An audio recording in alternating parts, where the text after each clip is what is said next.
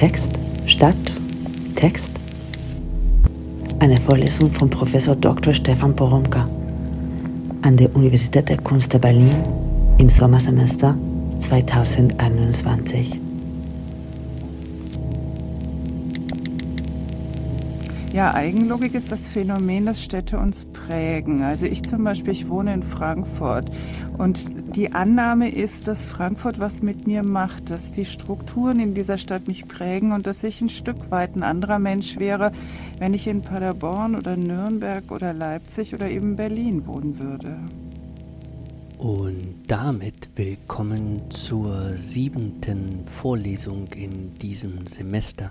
Dies ist ja eine ganz neue Stimme hier und äh, es ist die Stimme der Soziologin Martina Löw, die vor etwas mehr als zehn Jahren ein großes Forschungsprojekt hatte, das eigentlich noch gar nicht abgeschlossen ist und das sich auch noch durch ihre aktuellen Arbeiten zieht, die sie übrigens von der Technischen Universität in Berlin aus vorantreibt.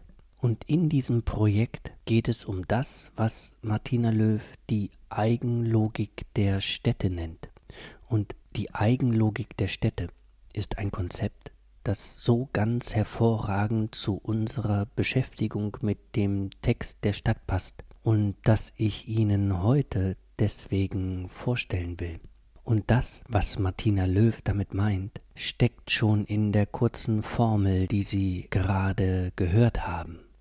Ja, Eigenlogik ist das Phänomen, dass Städte uns prägen. Also ich zum Beispiel, ich wohne in Frankfurt und die Annahme ist, dass Frankfurt was mit mir macht, dass die Strukturen in dieser Stadt mich prägen und dass ich ein Stück weit ein anderer Mensch wäre, wenn ich in Paderborn oder Nürnberg oder Leipzig oder eben Berlin wohnen würde.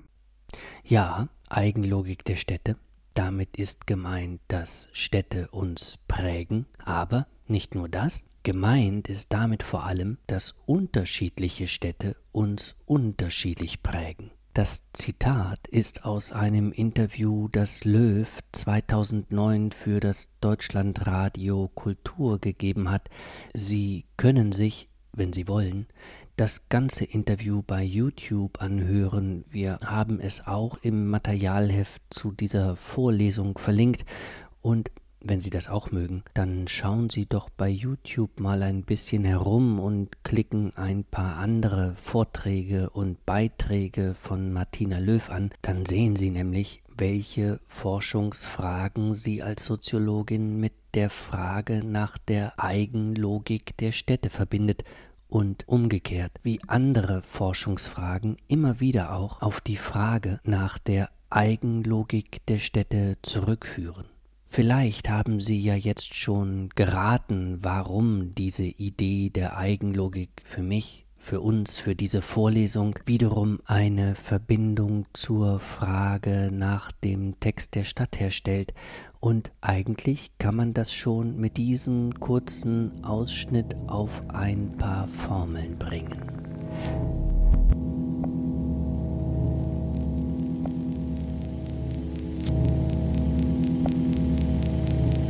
Kennen ja meine Formel vom Text der Stadt, der nicht außerhalb von uns gewoben ist, sondern um uns herum gewoben ist und durch uns hindurch gewoben ist und an dem wir weiterweben, wobei wir ihn und uns in den Text der Stadt hineinweben. Und jetzt haben Sie hier so etwas wie eine Übersetzung. Marina Löw spricht ja ganz deutlich davon, dass Städte uns prägen. Und das heißt ja nichts anderes, als dass es falsch ist zu denken, dass ich hier auf der einen Seite bin oder dass Sie da auf der einen Seite sind und die Stadt auf der anderen und dass sich so beide Seiten gegenüberstehen wie, naja, sagen wir Objekt und äh, Subjekt. Martina Löw behauptet vielmehr, die Stadt schreibt sich in ihre Bewohnerinnen ein. Und sie schreibt sich sogar so tief in sie ein, dass, so sagt es Löw, man nicht der Mensch bleibt, der man ist, sondern man wird verwandelt. Und man wird auf eine bestimmte Weise verwandelt, denn nicht in jeder Stadt wird man eben gleich verwandelt. Es ist also nicht so, dass es einen grundsätzlichen Verwandlungsmodus für Städte gibt, sondern es ist abhängig von der Stadt, in der man sich bewegt. In Paderborn, so sagt es Löw, ist es eben anders als in Leipzig. In Leipzig ist es anders als in Berlin. In Berlin ist es anders als in Hamburg. Man wird also in gewisser Weise von der Stadt zum Bewohner dieser Stadt gemacht. Sie erinnern sich, dass ich dafür im Zuge der Vorlesung zwei Formeln entwickelt habe. Eine Stadt, so habe ich gesagt, bringt ihren Bewohnerinnen das Lesen und Schreiben der Stadt bei. Erste Formel. Und zweite Formel. Es gibt kein einheitliches Lesen und Schreiben der Städte. Das Lesen und Schreiben der Städte ist davon abhängig, wie der Text der Stadt gewoben ist und wie er weitergewoben wird. Und das heißt, dass sich für bestimmte Städte bestimmte Unterschiede des Stadttextes feststellen lassen, an denen man wiederum einen ganz unterschiedlichen Stil feststellen kann. So gibt es so etwas wie ein Berlin-Style. Sie erinnern sich, dass ich Ihnen das an der Berlin Typography gezeigt hatte, und ich hatte darauf hingewiesen, dass es dann eben auch einen Londoner Style gibt, einen Pariser Style, einen Istanbuler Style und so weiter. Und folgt man nun Martina Löw, was ich jetzt gleich ein bisschen machen will, dann gibt es auch so etwas wie einen Paderborner Style und einen Leipziger Style gibt es auch und einen Nürnberger Style müsste es dann eben auch geben. Und dieser Style ist einer, der, so sagt es Löw, die BewohnerInnen der Stadt prägt und der, so könnte man sagen, so durch die BewohnerInnen hindurchgeht, dass er sie zu Stilelementen einer Stadt, zu Ornamenten einer Stadt macht und ihre Bewegungen zu Stilfiguren macht, die dann wiederum auf den Stil einer Stadt, auf die Eigenlogik einer Stadt zurückwirken. Löw nennt im selben Interview von 2009 Beispiele, zum Beispiel den Christopher Street Day der Christopher Street Day, ja, die Lesben- und Schwulenparade, die findet in all diesen Großstädten in Deutschland statt, aber sie findet auf völlig unterschiedliche Art und Weise statt. Also Köln feiert Karneval, Berlin feiert den CSD gespalten, wie die Stadt ist, und in Frankfurt ist es sehr viel ernster, sehr viel mehr ein Gedenken auch an die AIDS-Toten. Also sie haben das gleiche Motiv, aber eine völlig unterschiedliche Kultur es zu leben. Für Löw ist dieser Christopher Street Day nur ein Phänomen unter vielen, die, wenn man sie zusammenfügt, eben eine ganz andere Textur der Stadt ergeben, in der anders nachgedacht wird, anders der Toten gedacht wird, anders gefeiert wird, anders gehandelt wird. Und es ist genau dieser Zusammenhang, diese Rückkoppelung zwischen der Stadt und ihren Bewohnerinnen, die Martina Löw in ihrem Forschungsprojekt interessiert hat und in ihren weiterentwickelten Forschungsbewegungen immer noch interessiert. Und uns hier, weil wir ja nach dem Text der Stadt fragen und danach fragen, wie der Text der Stadt geschrieben und gelesen wird, interessiert es deshalb auch.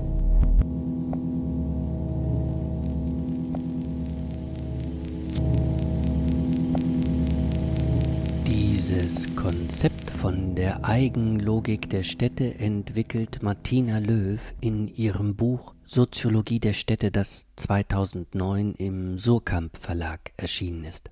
Und da werde ich gleich mal reinschauen und Ihnen etwas vorlesen, um Ihnen zu zeigen, wo man sich gut an Löw anschließen kann, um über das Weben und Weiterweben des Textes der Stadt nachzudenken. Es gibt aber noch ein anderes Buch von ihr, das ein paar Jahre früher erschienen ist, genauer 2001, und das heißt Raumsoziologie. Und in dieses Buch über Raumsoziologie mal reinzuschauen, ist deshalb so wichtig, weil Martina Löw hier erst einmal grundsätzlicher darüber nachdenkt, was denn ein Raum überhaupt ist, wie man einen Raum bestimmen kann und wie man einen Raum gestalten kann. Und das tut sie als Stadtsoziologin natürlich deshalb, weil sie auf dem Weg dahin ist, darüber nachzudenken, wie der Stadtraum gestaltet ist und wie er eben seine Mitbewohnerinnen mitgestaltet. Und mehr noch, als Stadtsoziologin denkt sie auf diesem Weg auch darüber nach, wie denn solche Gestaltungsprozesse auch anders zu denken wären, vielleicht so zu denken wären, damit sich andere Stadtstrukturen, andere Stadttexturen entwickeln lassen. Und dabei unterscheidet Löw zwei Raumbegriffe, die vor allem von physikalischen Verständnissen geprägt sind. Diese beiden Raumbegriffe ordnet sie historisch zu. Es gibt einen älteren, der etwa bis Anfang des 20. Jahrhunderts gegolten hat, und es gibt einen neueren, der mit Entdeckungen oder Verwerfungen der Physik im 20. Jahrhundert zu tun hat.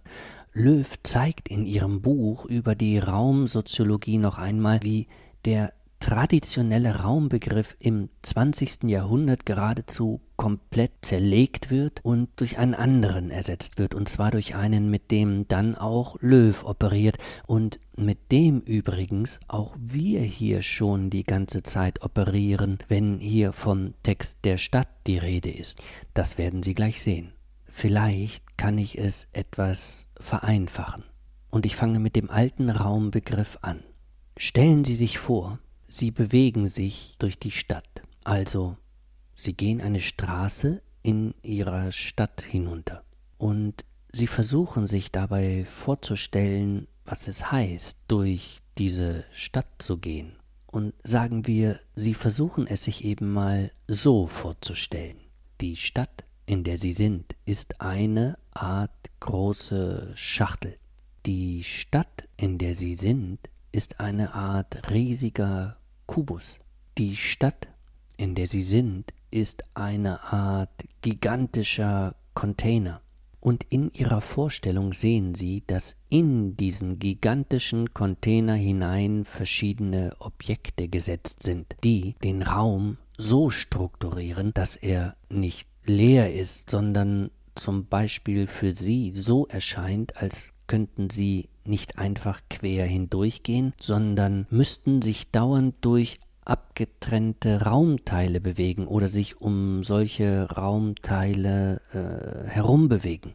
Mit anderen Worten, in ihrer Vorstellung ist erst der Raum da, dieser Kubus, dieser Container, und dann wird er befüllt, bebaut, beschildert, beschriftet. Das ist das alte Raumverständnis.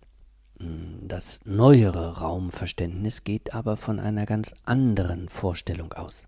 Und die hat damit zu tun, dass nicht erst der Raum da ist und dann etwas in ihn hineingestellt wird. Im Gegenteil, erst sind die Dinge da und erst sind die Gegenstände da und dadurch, dass sie da sind, ergeben sich Spannungsfelder, durch die der Raum definiert wird. Mehr noch. Die Dinge selbst stehen so in Beziehung zueinander, dass sie, so könnte man sagen, konstellative äh, Energiefelder ergeben, also Felder, deren Struktur abhängig ist von den Konstellationen der Dinge, die ihn konstituieren. Stelle ich die Dinge um, verändert sich das Feld und verändert sich das Feld, verändert sich der Raum. Der Raum ist also gar kein Container, der befüllt wird, sondern er wird durch das, was so aussieht wie sein Inhalt, überhaupt erst hergestellt. Man könnte auch sagen, der Raum hat gar keinen Inhalt, er wird durch seinen Inhalt konstituiert und er wird durch die Bewegungen im Raum und durch neue Konstellationen weiterentwickelt. Mit anderen Worten, wenn Sie sich mit dem neuen Raumverständnis vorstellen, dass Sie sich durch die Stadt bewegen und in Ihrer Vorstellung noch einmal dieselbe Straße hinuntergehen, dann bewegen Sie sich jetzt durch eine Konstellation von Objekten hindurch, die ein Energiefeld als Raum konstituieren, und Sie selbst sind nicht einfach in den Raum äh, hineingesetzt, sie laufen da nicht einfach so unbeteiligt durch, sondern zum einen werden sie innerhalb dieses Energiefeldes bewegt, zum anderen sind sie selbst ein Objekt innerhalb der Konstellation, also sie sind Teil der Konstellation. Sie treten also nicht in einen fertig konstituierten Raum ein, sie konstituieren diesen Raum mit. Und da dann folgerichtig alle Objekte, die Teil dieser Konstellation sind, daran beteiligt sind, den Raum herzustellen, dadurch wird dieser Raum auf zweifache Weise definiert. Zum einen wird er relational gedacht, weil er über die konstellativen Verbindungen zwischen den Objekten gedacht wird, und zum anderen wird er prozessual gedacht, weil er über die Verschiebung der Objekte innerhalb der Konstellationen sich dauernd und immer wieder verändert. Das ist übrigens auch der Grund dafür, warum man, wie Martina Löw in ihrem Buch nochmal nachzeichnet, im Hinblick auf das alte Raumverständnis vom absoluten Raum spricht. Im Hinblick auf das neuere Raumverständnis spricht man dagegen vom relationalen und prozessualen Raum.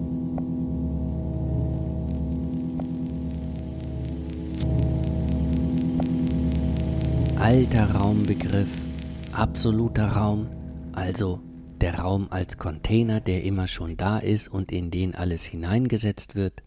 Neuer Raumbegriff, relationaler und prozessualer Raum, also ein Raum, der erst durch das konstituiert wird, was in ihm passiert. Für eine Soziologie des Raums, um die es der Soziologin Martina Löw ja geht, hat dieser Wechsel vom alten zum neuen Raumbegriff, also vom absoluten zum relationalen und prozessualen Raum, natürlich entscheidende Folgen.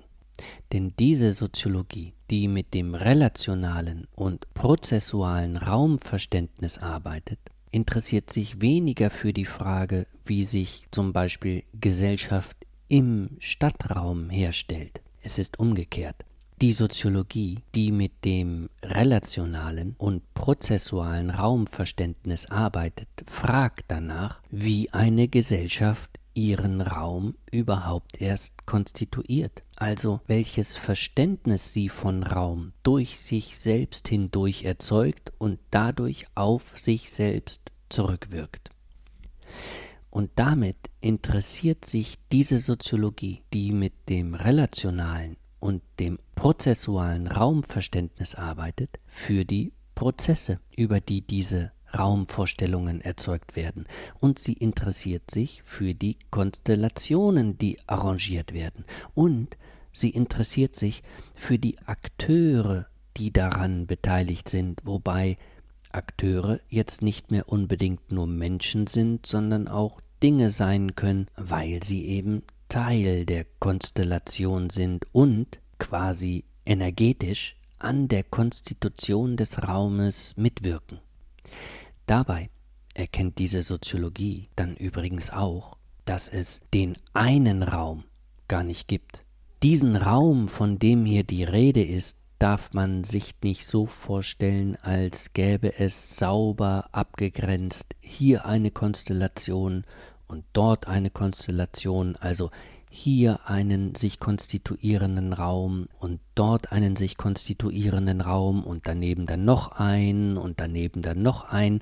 Diese Soziologie erkennt vielmehr, dass sich die Räume überlagern, also die Räume mehrfach konstituiert werden und dabei unterschiedliche Verknüpfungen aktiviert werden, sodass zum Beispiel ein Platz sagen wir, der ähm, Alexanderplatz eben nicht einfach der Alexanderplatz ist.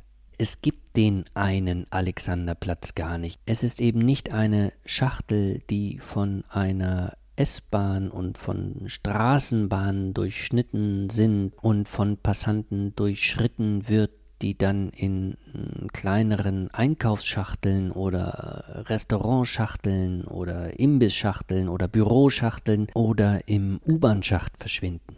Es gibt vielmehr den Alexanderplatz als Platz der Stadtplaner.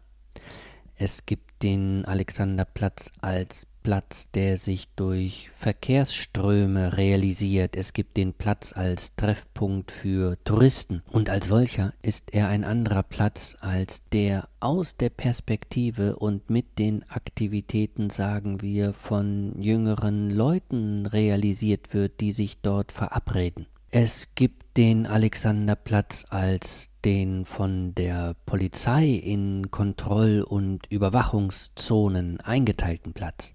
Es gibt natürlich den Platz als Koordinationsplatz für den Drogenhandel. Es gibt den Platz als den Problemplatz in den Berliner Medien. Und es gibt damit immer wieder den Platz auf den kursierenden Bildern und in den kursierenden Texten, die in den Zeitungen erscheinen, in den Nachtprogrammen, in den sozialen Medien, und dabei bleibt er nicht stabil, sondern er wird dauernd reaktualisiert, also durch neue Beiträge hergestellt, wobei das aber nicht chaotisch passiert, sondern Ordnungen und Muster herstellt. Und genau für diese Ordnungen und für diese Muster interessiert sich eine Soziologie des Raums, die Martina Löw im Sinn hat.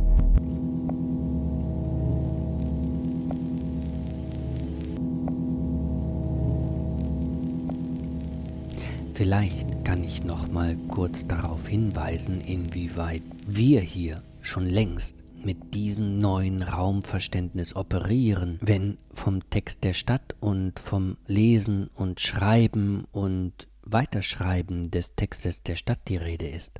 Klar, erstmal hatte ich gesagt, bewegen Sie sich doch mal durch den Stadtraum und sammeln Sie etwas ein. Sehen Sie doch mal nach, was da ist. Also, welche Beschriftungen zu finden sind, welche äh, Schriften zu lesen sind, welche Geräusche und Gespräche zu hören sind. Sammeln Sie doch mal in diesem Stadtraum Einschreibungen, die Sie bei sich in der Straße, im Viertel oder im Kiez finden. Gucken Sie nach, wer da was schreibt, wer da was schreiben darf und wie da gelesen wird. Also das klingt ja alles ein bisschen nach Container. Erst ist der Raum da, dann wird er beschriftet, Sie gehen hinein und sammeln dort das ein, was da ist. Aber erinnern Sie sich, dann habe ich noch was hinzugefügt, und zwar mit Michel de Certeau. Mit ihm sind wir ja darauf gestoßen, dass es den Stadtraum gar nicht einfach so gibt. Deshalb waren wir mit de Certeau ja oben auf dem 110. Stockwerk vom World Trade Center und haben mit kartografischem Ordnungsblick herunter auf die Stadt geschaut, um festzustellen, was der Stadtraum ist, das wird hier von oben festgelegt. Der Text der Stadt wird von hier oben geschrieben. Wie die Stadt zu lesen sei, lernt man, wenn man mit den Fingern über die Stadtkarte fährt, wie über Zeilen und sie dabei repetiert und festschreibt. Und dann sind wir ja mit de Certeau nach unten gefahren und in den Text der Stadt hineingegangen, und die Idee war dabei, dass es den Stadtraum zwar gibt, dass er aber wie ein Text verstanden werden muss, in den man hineingeht, den man dabei aktualisiert, ihn aber zugleich durch die eigenen Bewegungen, durch die eigenen Bewegungsfiguren, durch die eigenen Choreografien verschiebt, kombiniert, überschreibt und weiterschreibt. Und sehen Sie, sowohl diese Idee mit dem Stadtkartenblick von oben, als auch diese Idee mit den Bewegungsfiguren durch den Text der Stadt hindurch, das sind Ideen, die davon ausgehen, dass es den Stadtraum gar nicht gibt, sondern dass er hergestellt wird, indem er von oben überhaupt erst formiert wird und dass er von unten aus der Perspektive der Gehenden mit immer neuen Einschreibungen versehen und mit Umschreibungen weitergeschrieben wird. Äh, so, und dann habe ich in den Vorlesungen bisher ja immer wieder auf etwas ganz Wichtiges hingewiesen. Ich hatte nämlich gesagt, dass mein Vorlesungstext selbst etwas ist, das den Text der Stadt nicht bloß beschreibt und ihn nicht bloß wiederholt, sondern dass ich Zugänge vorschlage, dass ich Wege ausprobiere und dass ich dabei ihr Zuhören gerne in eine eigene Praxis überführen möchte, durch die sie selbst in den Stadtraum hineingehen und etwas einsammeln und etwas mitschreiben und etwas abschreiben und etwas aufschreiben und dass all das, was Sie dabei produzieren, nicht außerhalb des Textes der Stadt steht, sondern unmittelbar mit dem Text der Stadt verbunden ist. Ich habe immer gesagt, wir, also Sie, genauso wie ich, wir schreiben uns gerade eben jetzt in den Text der Stadt ein. Wir lesen den Text der Stadt und wir schreiben an ihm weiter, um ihn nochmal und dabei immer anders lesbar zu machen. Und dann habe ich schließlich in der letzten Vorlesung gesagt, dass durch dieses Weiterschreiben des Textes der Stadt, durch diese Versuche, den Text der Stadt zu erzählen und ihn damit nochmal lesbar oder auf andere Weise lesbar zu machen, eine Kohärenzleistung erbracht wird.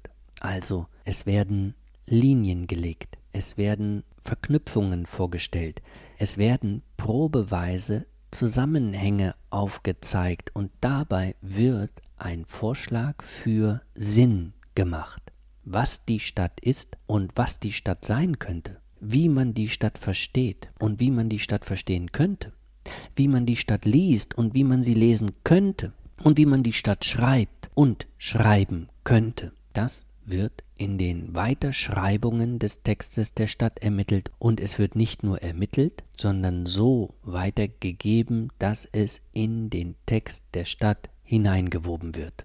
Mit anderen Worten, ich rede hier die ganze Zeit über einen Stadtraum, der nicht einfach da ist, und ich rede nicht über einen Stadtraum, in den dann einfach Leute hineingesetzt werden, die dann zum Beispiel über diese Stadt schreiben, die meinetwegen Großstadtgedichte über diese Stadt schreiben oder die Erzählungen über diese Stadt schreiben. Und gerade das ist eben nicht so. In diesem Text der Stadt, von dem ich hier spreche, gibt es kein Über und es gibt auch kein richtiges drinnen und draußen.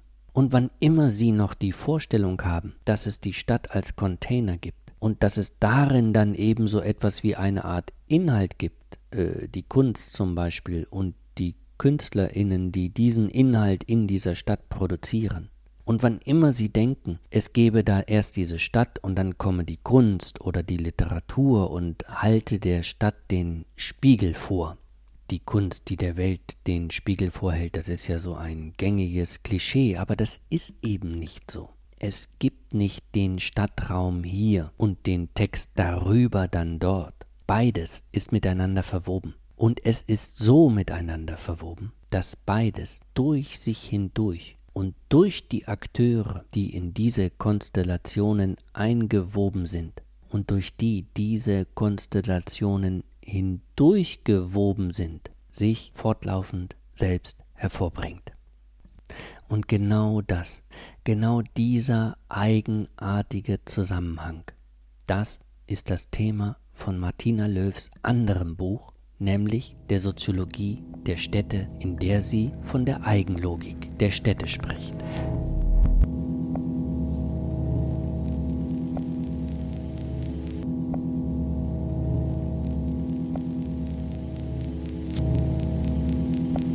Wie diese Eigenlogik der Städte entsteht, das haben Sie vorhin schon ein bisschen gehört, nämlich als es um den Christopher Street Day ging der Christopher Street Day, ja, die Lesben- und Schwulenparade, die findet in all diesen Großstädten in Deutschland statt, aber sie findet auf völlig unterschiedliche Art und Weise statt. Also Köln feiert Karneval, Berlin feiert den CSD gespalten, wie die Stadt ist, und in Frankfurt ist es sehr viel ernster, sehr viel mehr ein Gedenken auch an die AIDS-Toten. Also sie haben das gleiche Motiv, aber eine völlig unterschiedliche Kultur ist zu leben. Hört man da bei Martina Löw genau hin, dann wird klar, dass sich die Eigenlogik einer Stadt nicht auf einmal herstellt, sondern dass es über Rückkopplungsprozesse passiert. Es ist also immer schon etwas da, an dem sich orientiert wird, das aufgenommen wird, das aktualisiert wird, das reaktualisiert wird und damit dann auch in den nächsten Moment verschoben wird. Das heißt, dass der Christopher Street Day in Frankfurt so gefeiert wird, wie er gefeiert wird, seine Gründe in der bereits wirksamen Eigenlogik der Stadt hat, die sich eben etwa von der Eigenlogik in Berlin unterscheidet. Die Organisatorinnen des Christopher Street Day in Frankfurt sind dementsprechend bereits durch ihre Stadt geprägt, in der ja zuvor auch schon andere Frankfurt-typische Christopher Street Day Feiern stattgefunden haben. Und die Organisatorinnen handeln aus dieser Prägung heraus und prägen ein nächstes Event, das wiederum Prägekraft für all die haben wird, die daran teilnehmen und die dieses Event als Teil nicht nur der Frankfurter LGBTQ-Kultur sehen, sondern als Teil der Frankfurter Stadtkultur überhaupt. Weil das so ist, sagt Löw in ihrem Buch über die Soziologie der Städte, kann man so etwas wie eigenlogische Ortseffekte zum Beispiel an so etwas Einfachem wie Straßenfesten analysieren. An bestimmten Orten lässt sich feststellen, dass sozial konstruierte Phänomene Eigenlogiken entwickeln, sagt Löw. Nochmal, an bestimmten Orten lässt sich feststellen, dass sozial konstruierte Phänomene Eigenlogiken entwickeln, welche sich auf die Erfahrungsmuster derer, die in ihnen leben, auswirken. So sagt es Löw. Und sie wirken sich so aus, sagt Löw, dass sie sich bei den Bewohnerinnen in eine unhinterfragte Gewissheit über die jeweilige Stadt verwandeln. Die Eigenlogik der Stadt, sagt Martina Löw, bezeichnet ein Ensemble zusammenhängender Wissensbestände und Ausdrucksformen, wodurch sich Städte zu spezifischen Sinnprovinzen verdichten. Sie wird in regelgeleitetem, routinisiertem und über Ressourcen stabilisiertem Handeln stets aktualisiert. Aha, haben Sie das gehört? Städte verdichten sich auf diese Weise zu Sinnprovinzen, also zu Ensemblen, zu Komplexen, die eine bestimmte Bedeutung verkörpern. Und diese Verkörperung ist kein Objekt, das einem gegenübersteht, sondern es ist etwas, was sich auf ganz dynamische Weise, auf ganz vielen Ebenen dauernd transformiert. Passen Sie auf. Die Eigenlogik der Stadt als unhinterfragte Gewissheit über die Stadt, so schreibt es Löw nämlich, kann anhand verschiedener Themenfelder rekonstruiert werden. Und jetzt zählt Martina Löw ein paar interessante Sachen auf. Äh, die Eigenlogik der Stadt als unhinterfragte Gewissheit über die Stadt kann anhand verschiedener Themenfelder rekonstruiert werden, zum Beispiel in den Redeweisen von Besuchern und Bewohnern, in grafischen Bildern der Stadt, in Schriftquellen über sie, vom Roman bis zur Reisereportage, in Bauwerken und in der Stadtplanung, in Gegenständen der materiellen Kultur dieser Stadt. Verstehen Sie, was Löw da sagt? Sie sagt, jedes einzelne kulturelle Artefakt wird in den Sinnzusammenhang der Stadt hineingezogen. Es werden Verknüpfungen hergestellt. Es werden durch diese Artefakte hindurch Linien gezogen und Verknüpfungen hergestellt und Verweise organisiert. Erst wird alles in ein Zeichen verwandelt, dann werden die Zeichen zu Bedeutungskomplexen verdichtet und diese Bedeutungskomplexe werden untereinander zu einem Netzwerk verbunden, aus dem heraus dann neue Zeichen und Bedeutungskomplexe entstehen. Und das ist der Text der Stadt. Und das ist, wo mehrere Texte sich miteinander verknüpfen, die Textur der Stadt. Und das ist, wo diese Textur der Stadt sich immer weiterentwickelt und dabei ineinander verwebt und aus sich heraus dauernd neue Anschlüsse für Verwebungen hervorbringt, die Hypertextur der Stadt. Und diese Hypertextur der Stadt legt sich um die BewohnerInnen herum und, das wissen Sie schon, webt sich durch ihre BewohnerInnen hindurch. Denn Achtung, die Eigenlogik der Stadt, so sagt es Löw weiter und nennt es ihre Basisannahme, die Eigenlogik der Stadt webt sich in die für die Lebenspraxis konstitutiven Gegenstände hinein, in den menschlichen Körper, in die Materialität der Wohnungen, Straßen, Zentrumsbildung, in die kulturelle Praxis, in die Redeweisen, in die emotionale Besetzung der Stadt, in die politische Praxis, die wirtschaftliche Potenz, in die Marketingstrategien und so weiter. Tja, und alles, was hier von Martina Löw einzeln aufgezählt wird, kann man untersuchen. Bei jedem einzelnen Phänomen muss man nur Folgendes tun. Man muss zu lesen beginnen. Man muss in den Text der Stadt hineingehen und die Zeichen sehen und ihre Verbindungen erkennen und die Bedeutungszusammenhänge rekonstruieren, um die eigenlogische Sinnkonstruktion zu verstehen. Was wir jetzt versuchen, ist, wir wollen verstehen, wie Armut sich ganz unterschiedlich anfühlt, wie Armut ganz unterschiedlich gelebt wird, je nachdem, in welcher Stadt man sie erfährt. Ich gebe Ihnen mal ein Beispiel. Wenn Sie in Berlin oder in Leipzig zum Geldautomaten gehen, dann ist der kleinste Betrag, den Sie abheben können, 10 Euro. In Frankfurt oder in München sind es 50 Euro.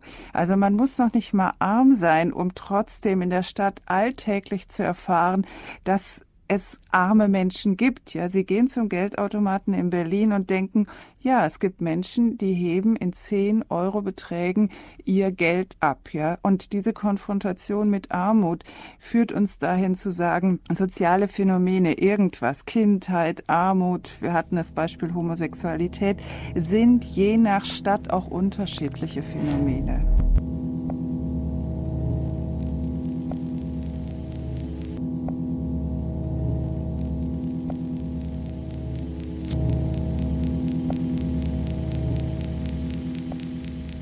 Sie sehen also, wenn wir hier vom Text der Stadt sprechen, handelt es sich nicht um irgendein abgehobenes ästhetisches Phänomen oder eine literarische Spinnerei. Der Text der Stadt ist das Medium, über das sich Sinn und Bedeutungsstrukturen der Stadt erkennen lassen. Einzige Vorbedingung ist, man muss über Lesekompetenzen verfügen.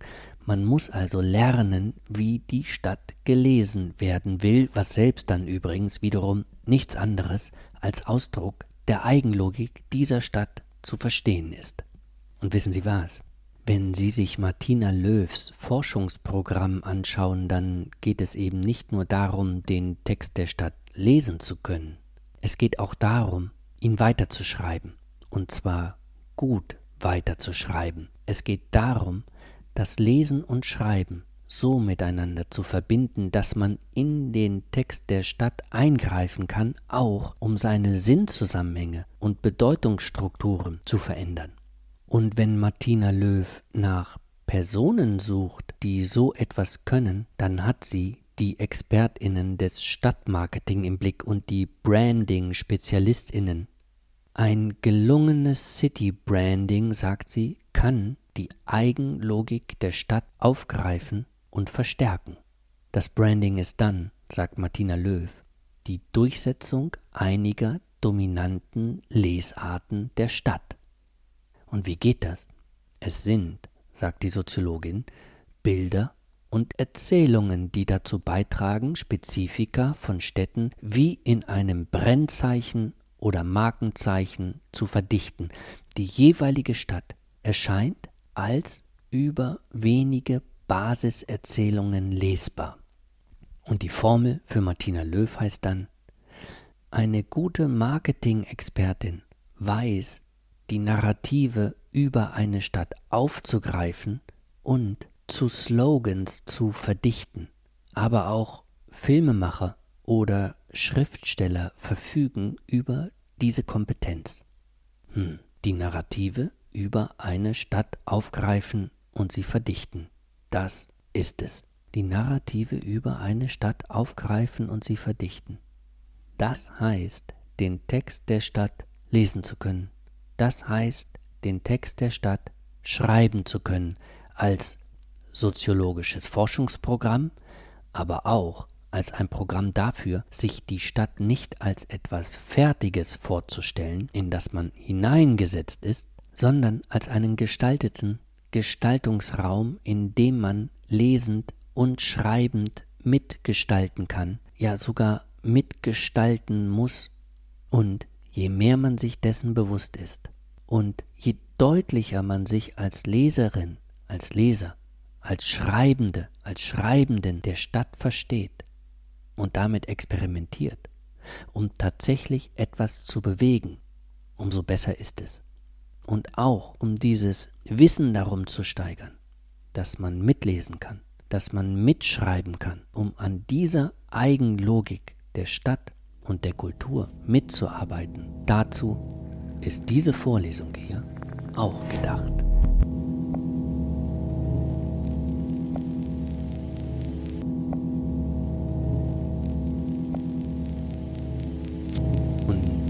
Fehlt nur noch die Aufgabe der Woche. In dieser Vorlesung habe ich ja mit Martina Löw von diesen Ortseffekten gesprochen.